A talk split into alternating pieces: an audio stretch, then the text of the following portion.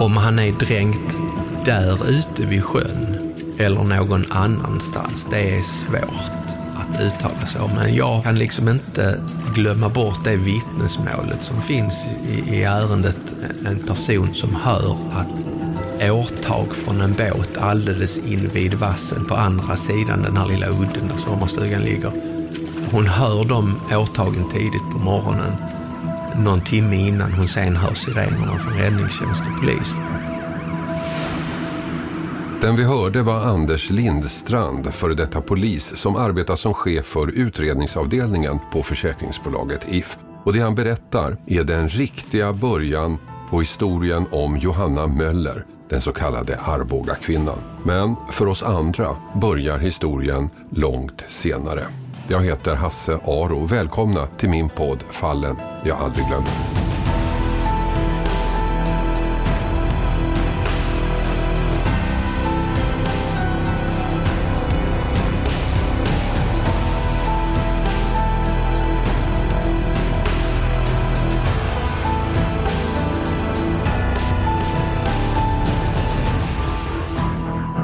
Och vad var det hon skulle få igen för?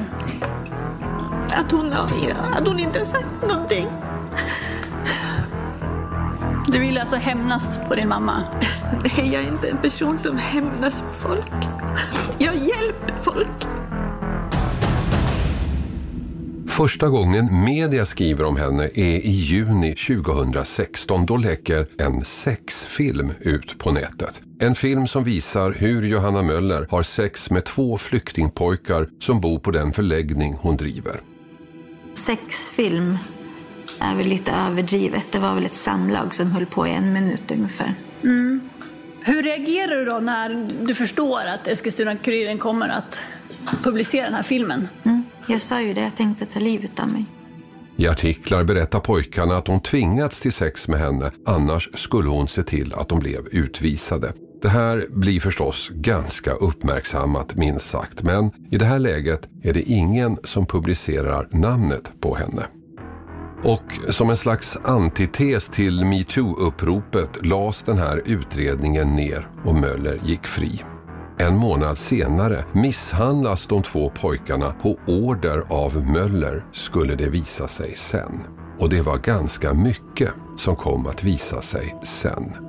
Attacken på föräldrarna, mordet på pappan, rättegången och hela cirkusen.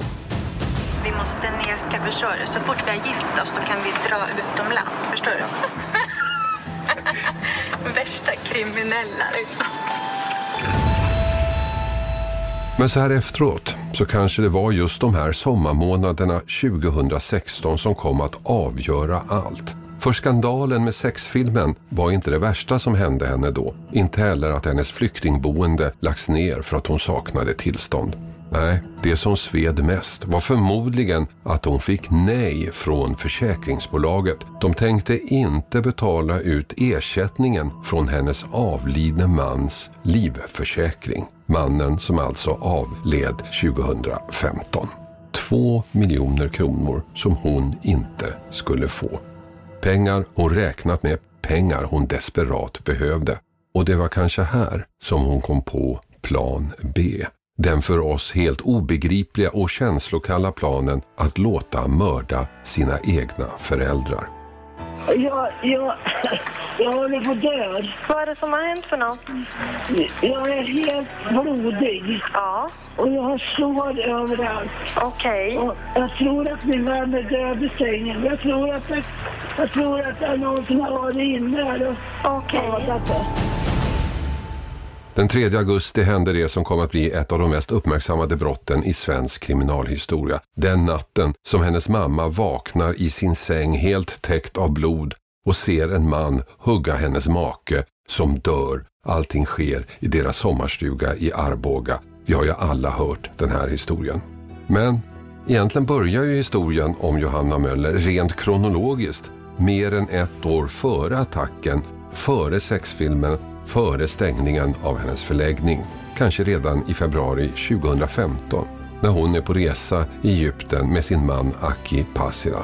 Han blir nämligen mycket sjuk på den resan och till sina syskon säger han att han misstänker att han blivit förgiftad av Johanna Möller. Efter att han hade kommit hem därifrån, var det så? Ja, han, han, han nämnde att han hade fått sökt upp läkare efter den resan. Ja. Okej. Okay. Fick du någon uppfattning om när han hade fått de här märkena? Var det under den där utlandsresan eller efter utlandsresan? Jag minns inte. Eh, men att de hade uppstått efter. Hade de uppstått efter? Ja, med, med att han hade fått ont i armarna. Mm. Deras förhållande var på upphällningen. Han var rädd för henne. De träffades på nätet i slutet av 2011 och flyttade ihop ganska snart efter det. Och efter ett tag fick de barn tillsammans, tvillingar. Men relationen tycks aldrig ha varit särskilt harmonisk. Under rättegången vittnade Johanna Möllers mamma.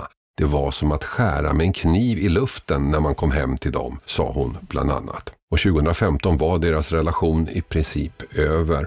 Men ändå den 7 augusti samma år, alltså ett år före attacken på Möllers föräldrar, hittas han alltså död i vattnet utanför den sommarstuga föräldrarna ägde men Johanna Möller disponerade, den sommarstuga i vilken pappan senare mötte sin död. Om någon skulle ha dödat min pappa så borde det ha varit jag, ingen annan. Mm. När du började prata om den här pistolen så kopplade du alltså det till att du kanske skulle döda din pappa? Nej, det var ett resonemang jag hade utifrån psykologi. Hur överjaget och underjaget spelar med varandra. Att man aldrig kan veta vad man kan tänka sig göra. Och jag tyckte det att ingen annan skulle ha rätt att döda min pappa utan jag. Det fanns en hel del mystiska omständigheter kring dödsfallet. Han hittas alldeles i närheten av bryggan, ingen alkohol i blodet, han är vältränad och simkunnig. Hans släktingar tyckte allt var konstigt. Även polisen tyckte att det var märkligt. En av dem berättar senare att Möller betedde sig konstigt när hon fick beskedet om att mannen hittats drunknad. Hon ställde inga frågor, var inte intresserad av omständigheterna, gjorde ett likgiltigt intryck. Ändå skrevs ärendet av. Aki Passila hade drunknat blev slutsatsen. Att Johanna Möller tecknat en livförsäkring på mannen väldigt kort tid före dödsfallet var heller ingen omständighet som polisen fann märklig. Men det gjorde försäkringsbolaget If som skulle betala ut försäkringen. Anders Lindstrand är chef för utredningsavdelningen. Ja, Anders Lindstrand, välkommen till min podd. Tack. Eh, vi ska prata om Aki Passila, alltså Arboga kvinnan Johanna Möllers eh, man eller exman som, som dog. Där hände ju då 2015, han hittades drunknad 7 augusti 2015 och polisen avskrev det här eller beskrev det som en olycka. Men eh, du jobbade då på, och det gör du fortfarande, på försäkringsbolaget If. Berätta hur du kom in i det här ärendet. Det var ju så här att eh, ganska så kort tid efter att eh, Aki Passila hade hittats död i sjön Hjälmaren så eh, kontaktade Johanna Möller oss för att göra en anmälan om, eftersom det fanns en livförsäkring så skulle hon göra en anmälan om dödsfallet. Och det eh, blev ju känt för oss på If ganska så kort tid efter eh, att han hade hittats död.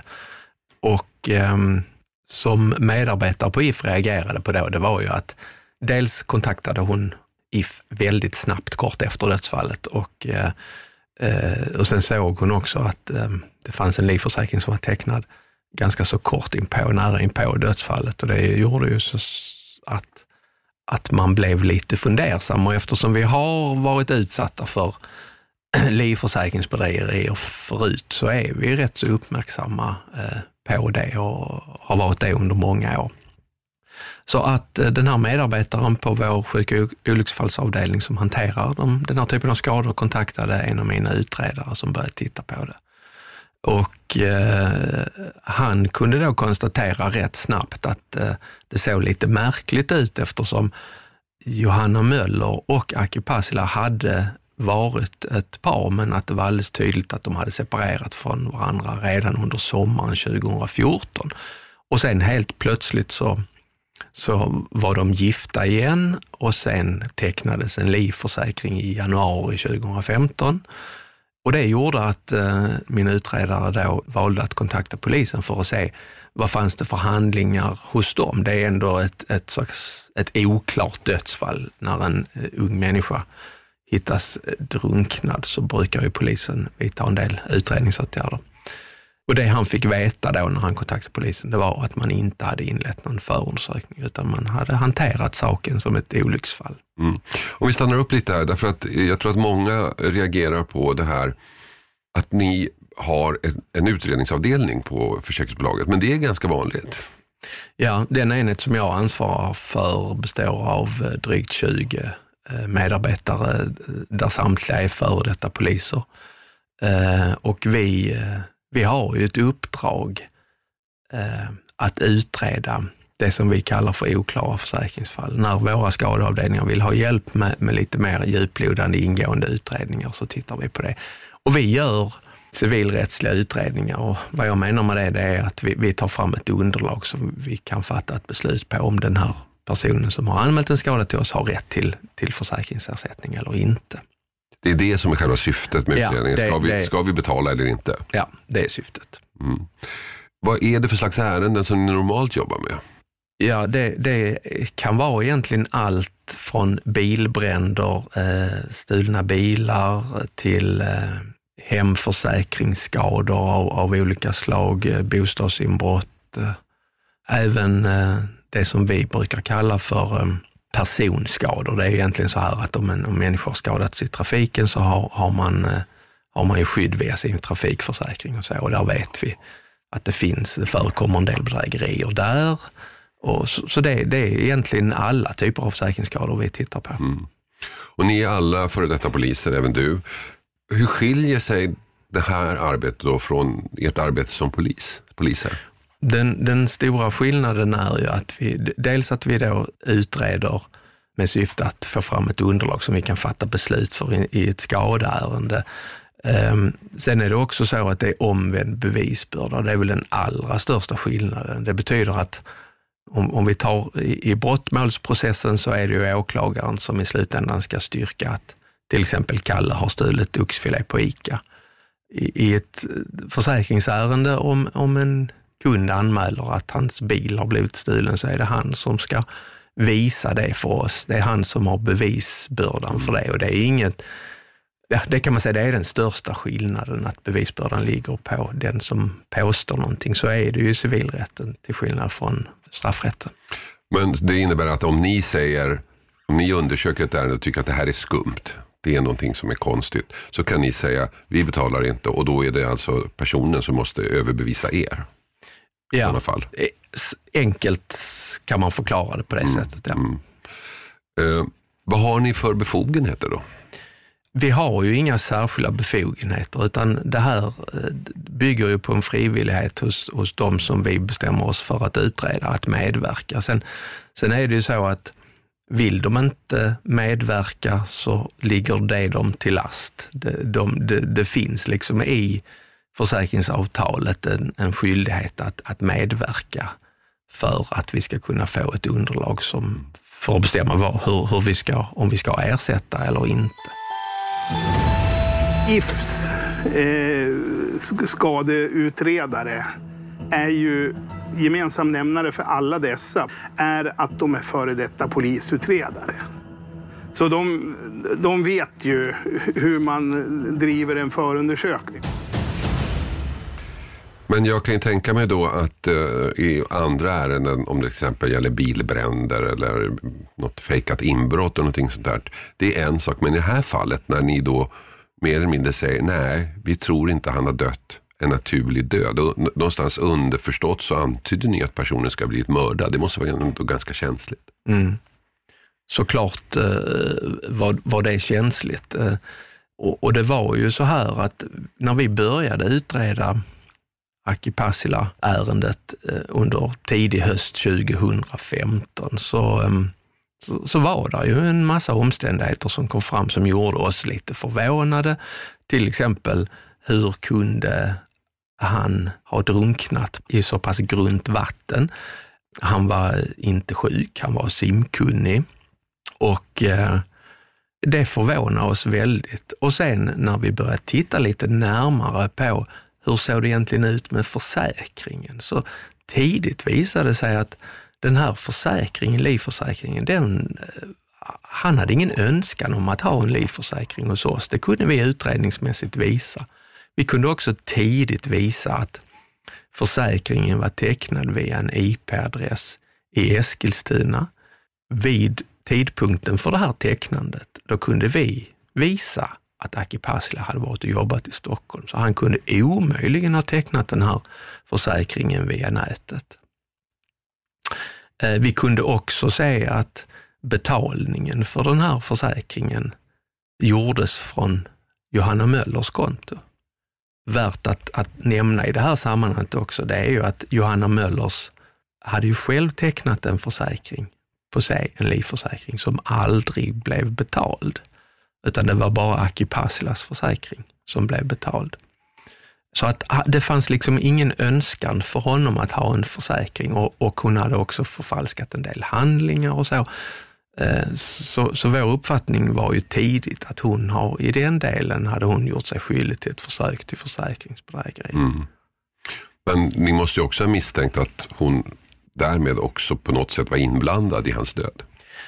Ja, så är det. Och eh, man kan väl egentligen säga att från senhöst eller ja, säg december 2015 som min utredare eh, Mårten Sällström i Göteborg föredrog allt för mig vad som han hade fått fram. Och det var alldeles tydligt för mig och för honom att här var ett allvarligt brott som hade förövats. Det, det, var, det var vår bestämda uppfattning. Och i och med det så vi har ju ingen skyldighet att, att gå vidare med det, men vi tyckte liksom att det här var så pass viktigt att vi måste förse polisen med den informationen som vi har fått fram, som de inte hade fått fram eftersom de inte hade inlett en förundersökning utan bara gjort en så kallad förutredning. Så vi bestämde oss för att fortsätta utreda detta, gå till botten med det och överlämna allt som vi fick fram till, till polisen.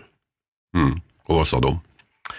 Ja, alltså polisen var till en början inte särskilt intresserade av att eh, ta emot den informationen som vi hade få, fått fram. Det var nog så att de någonstans tyckte att eh, det var märkligt och det fanns en mängd konstigheter och märkliga omständigheter som, som de också reagerade på. Men de tyckte inte att det var tillräckliga skäl för att inleda en, en förundersökning och där hade vi en helt annan uppfattning och eh, vi, vi försökte påverka dem till att inleda en förundersökning, men vi, vi nådde i den delen inte ända fram.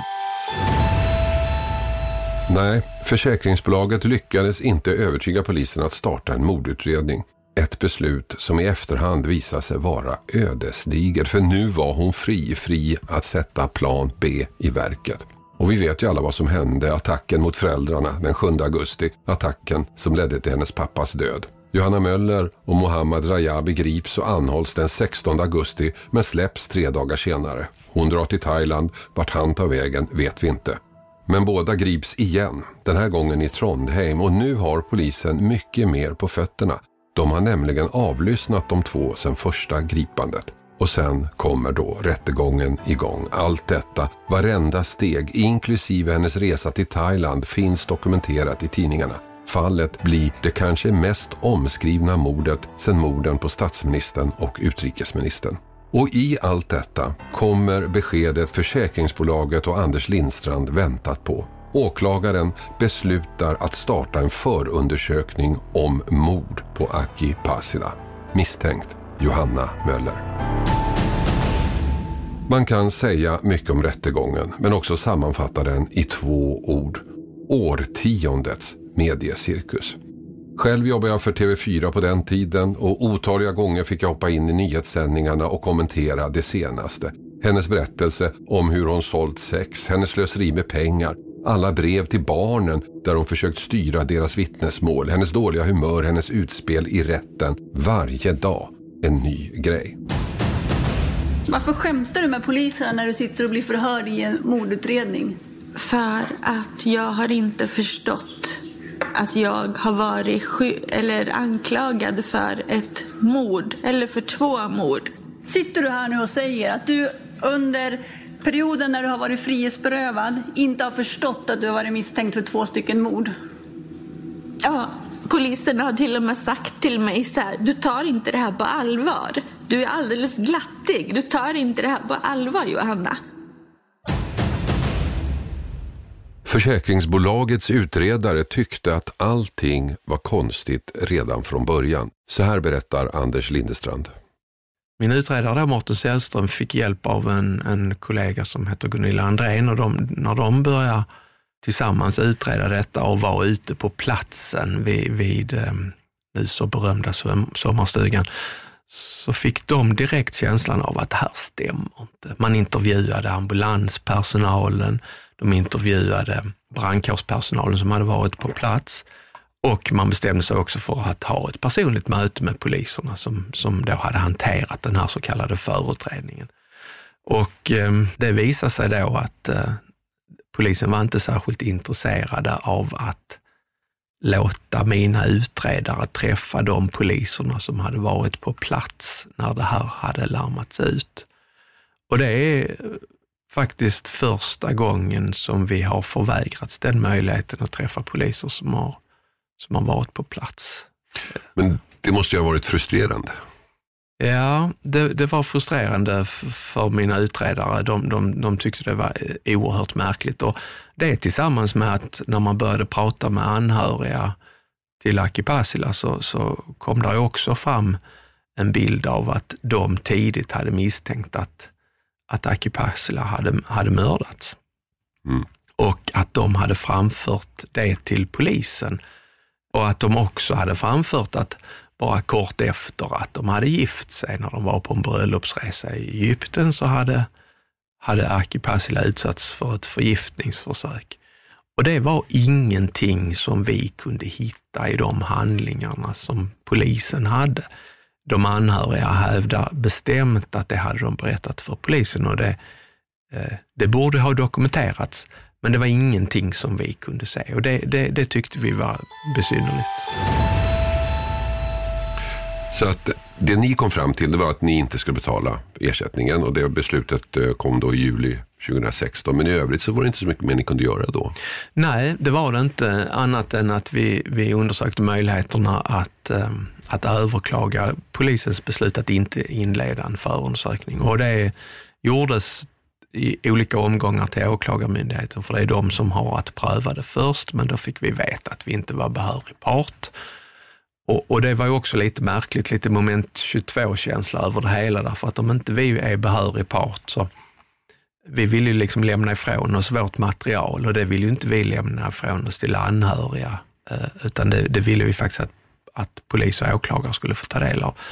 Men vi fick inget gehör där och sen till slut så, så gjorde vi en, um, begärde vi en överprövning av uh, riksåklagaren som så småningom skickade det till uh, till en överklagare på Rättscentrum i Göteborg som numera är pensionär. Hon heter Maria Ny och hon tog beslutet efter att ha läst igenom vår utredning och naturligtvis tittat på polisens förutredning att här fanns tillräckliga skäl för att man skulle inleda en förundersökning beträffande mord och eh, försök till grovt bedrägeri. Mm.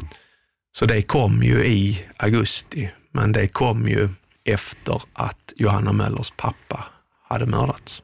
Ja, för att ni avslår då eh, eh ersättningen i juli 2016 och någonstans där har ju er utredning är ju klar då. För det var ju det, det, ert mål var ju att se, fanns det anledning att betala eller inte betala om det kom fram till, nej vi betalar mm. inte. Och sen i principen är ju klara där då. Och sen händer allt annat. Mm. Så Berätta, det måste ja, ha varit alltså, jätte... Det, det, är ju så här att när vi, när vi skriver eh, den här överklagan och skickar in den så um, fortsätter naturligtvis eh, mina utredare att följa Johanna Möllers förehavanden. Och, och, och sommaren 2016 är ju intressant. Inte bara för det som händer, eh, det hemska avskyvärda brottet mot Johanna Möllers pappa, men, men faktum är att vi kan ju konstatera att hon blir anmäld för sexualbrott mot två ensamkommande flyktingpojkar under sommaren.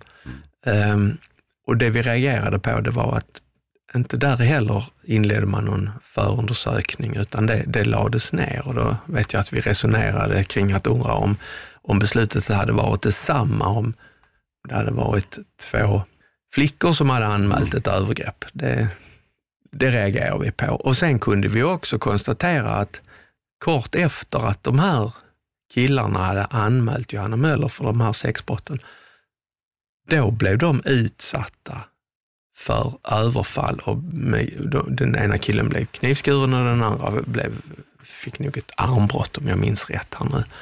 Så de blev utsatta för en rätt så grov misshandel. Och eh, utpekade gärningsmän i den delen, det var, visade sig sen, det var ju släktingar till Johanna Möller.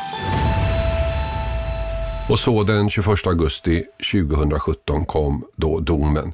Johanna Möller befanns skyldig för medhjälp och anstiftan till mord på pappan och på Aki Passila, exmaken.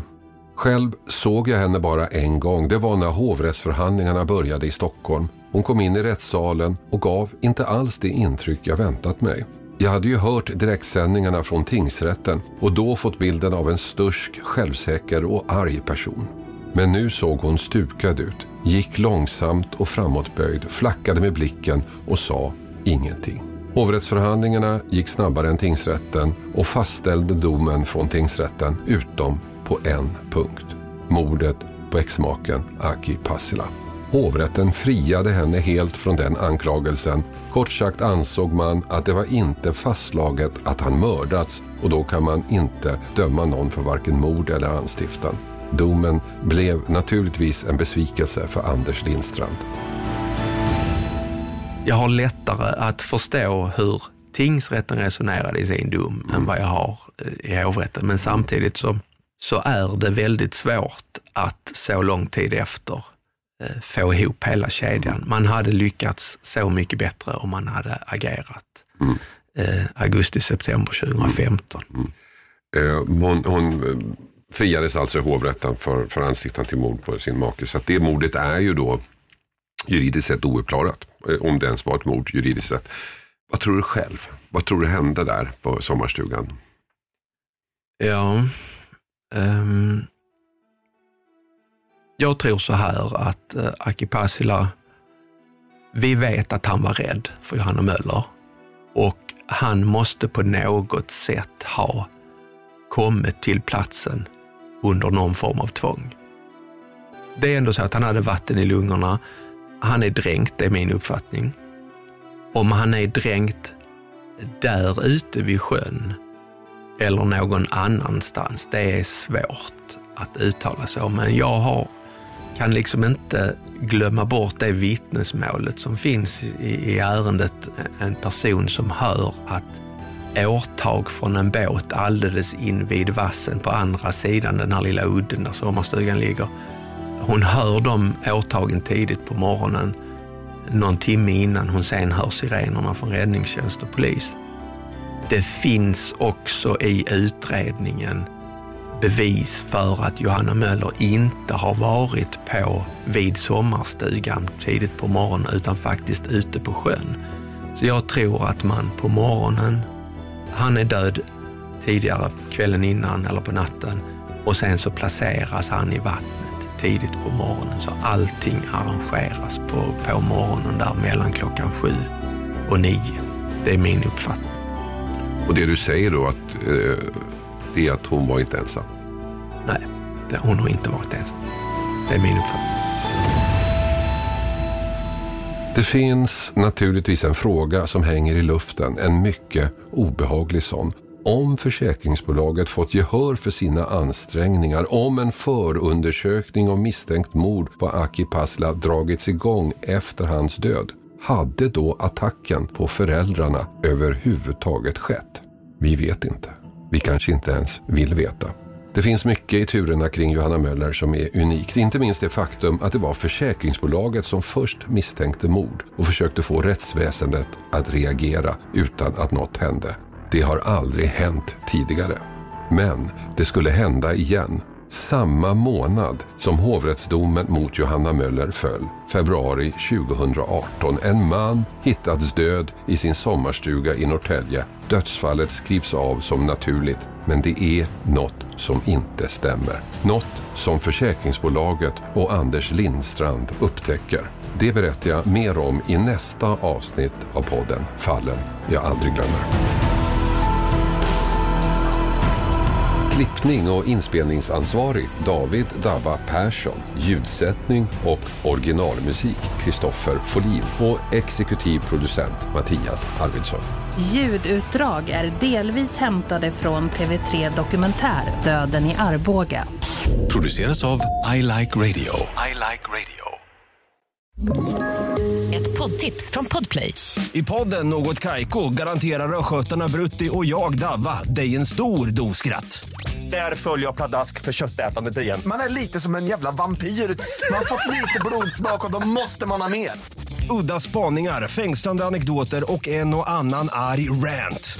Jag måste ha mitt kaffe på morgonen för annars är jag ingen trevlig människa. Då är du ingen trevlig människa, punkt. Något Kaiko, hör du på Podplay. Därför är gardinerna.